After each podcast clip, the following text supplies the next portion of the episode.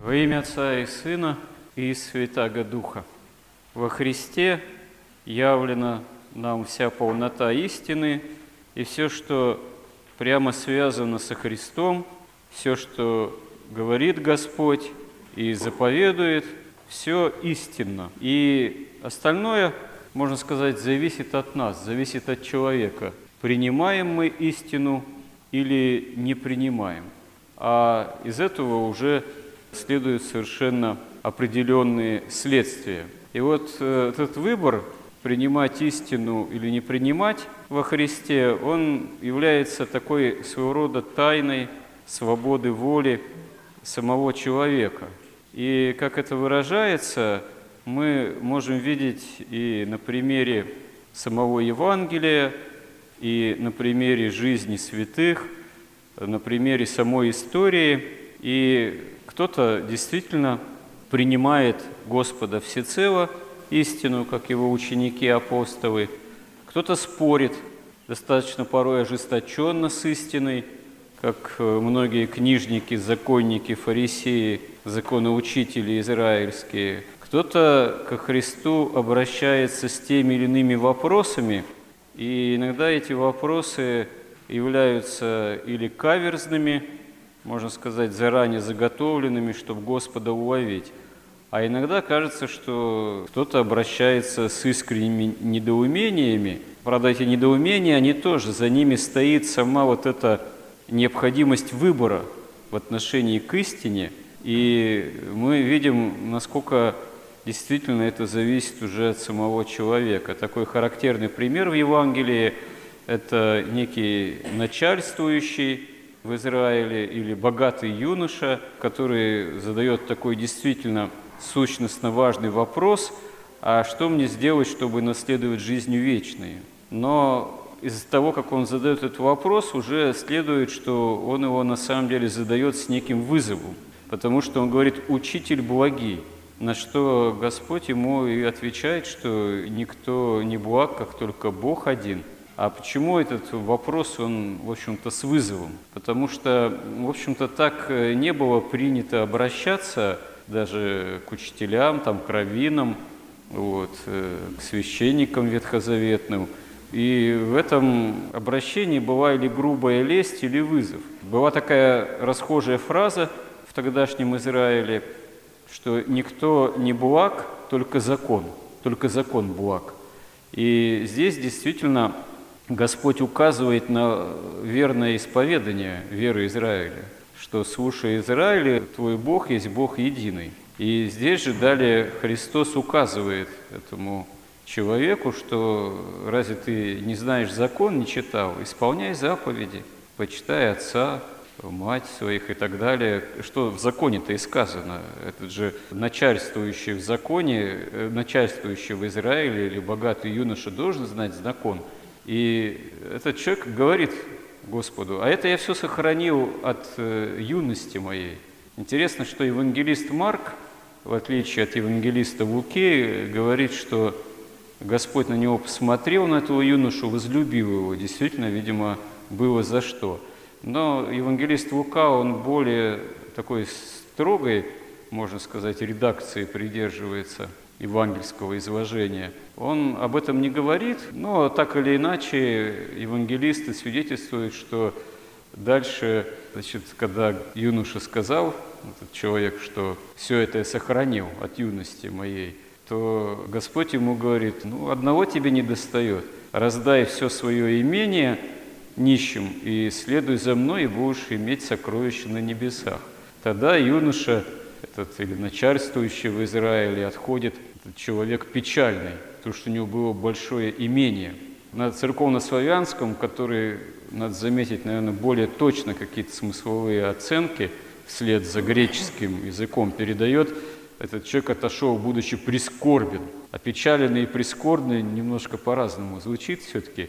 То есть он ушел действительно в состоянии скорби, потому что для него пока на тот момент выбор был очевиден – он не мог отрешиться от своего богатства и последовать за истиной. И здесь же Господь говорит своим ученикам, окружающим его, что как трудно войти богатому в Царство Небесное, наследовать жизнь не вечную. Проще верблюду войти в игольные уши, чем богатому войти в Царство Небесное.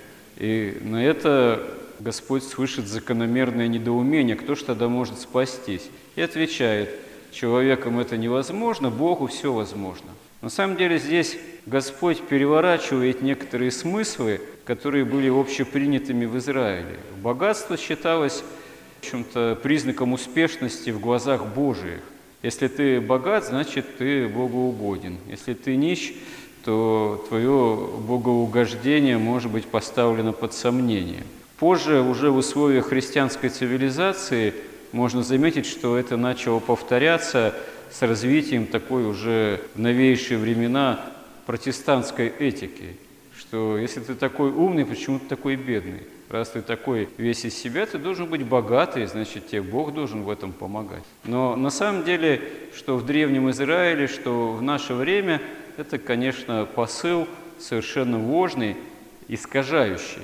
Но дело даже не в наличии или отсутствии материального богатства, а дело на самом деле в качестве нравственном жизни.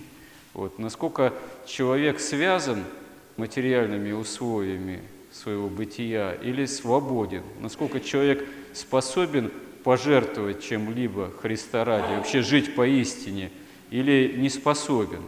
Вот иногда человек так озабочен поиском воли Божией, как мне действительно поступить, чтобы было спасительно для меня?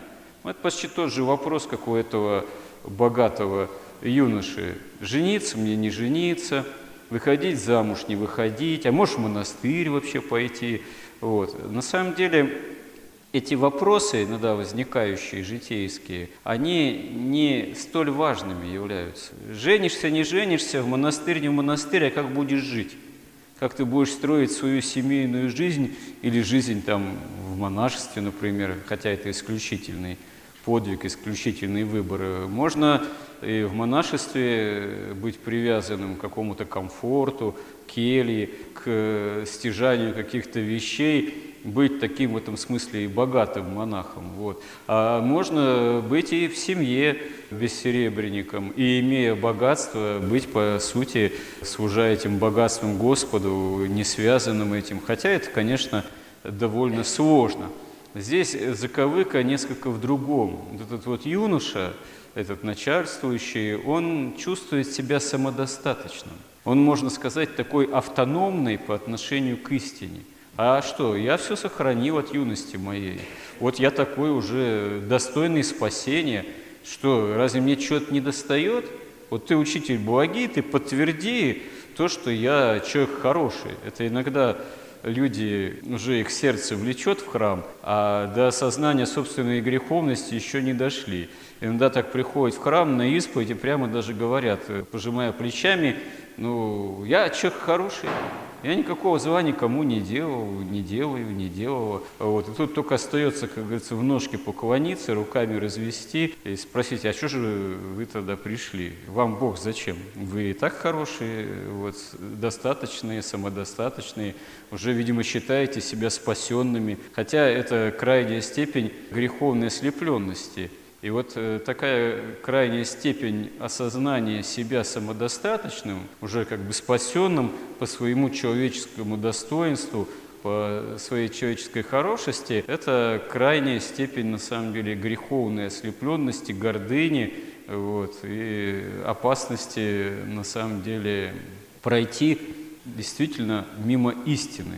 Потому что человек, на самом деле, и удивительным образом об этом даже вот современная христианская философия, начиная вот с 20 века, заговорила, что человек это все-таки не какая-то автономная единица. Это не просто какая-то субстанция или эссенция, как э, часто человека определяли еще с древних времен, используя терминологию еще античной философии, в том числе христианское богословие. Особенно на Западе в этом богословие упражнялось, рассматривая человека вот как такую автономную единицу по отношению к Богу, и в особенности с точки зрения такой правовой. Почему и появляется такое богословие, там, сатисфакции, вот, э, то, что грехопадение человека, оно наносит смертельное оскорбление божественному правосудию, и как это правосудие может быть удовлетворено? Только принесением в жертву самого Бога, точнее Сына Божьего, второго лица Пресвятой Троицы, ну и так далее и тому подобное. Вот. И это все вообще приводит в конечном счете чуть ли не к атеизму, к такому позитивизму, в более такой уже отдаленной перспективе, близкой к нам, вообще к социальным потрясениям, революциям, войнам, 20 столетию, со всеми его ужасами и так далее и тому подобное. И начинает возникать уже в таком более новейшем христианском богословии понимание, что человек, это современная философия, использует такое понятие. Это существо прежде всего не субстанциональная, не замкнутая единица, это существо энергийное. Ну что это значит, если разобраться в этих умных понятиях? Ну вот есть такое понятие с греческого синергии. Это взаимодействие двух воль, допустим, божественной и человеческой, двух энергий. И человек действительно, по сути своей, это не замкнутое существо, а существо, созданное для Бога открытым, для того, чтобы по свободной воле, по желанию самого конкретного человека иметь общение с Богом, иметь э, общение себя как человеческой энергии, тварной, с энергией самого силы, самого божества. И тогда человек действительно оказывается на своем месте. Тогда человек действительно оказывается способен к вечной жизни. Тогда человек, когда он разомкнут, а не замкнут на самом себе и своей якобы праведности, и хорошести, и богатстве, и чем угодно, тогда он действительно тот верблюд, которого Господь способен провести через любые игольные уши, будь это настоящие игольные уши или проход в стене Иерусалимской, который так назывался, был размером под мелких животных, туда верблюда можно было с трудом протащить. Вот. Это не важно. Или канат это вообще, потому что слово канат э, сходно со словом верблюд там в угольные уши.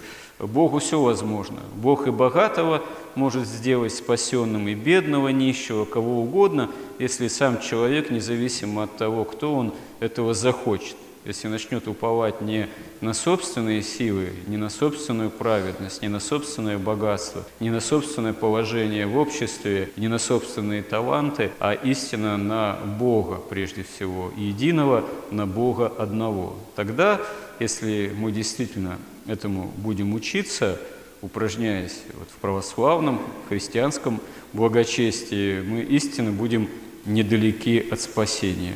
Господи, помоги нам в этом. Аминь.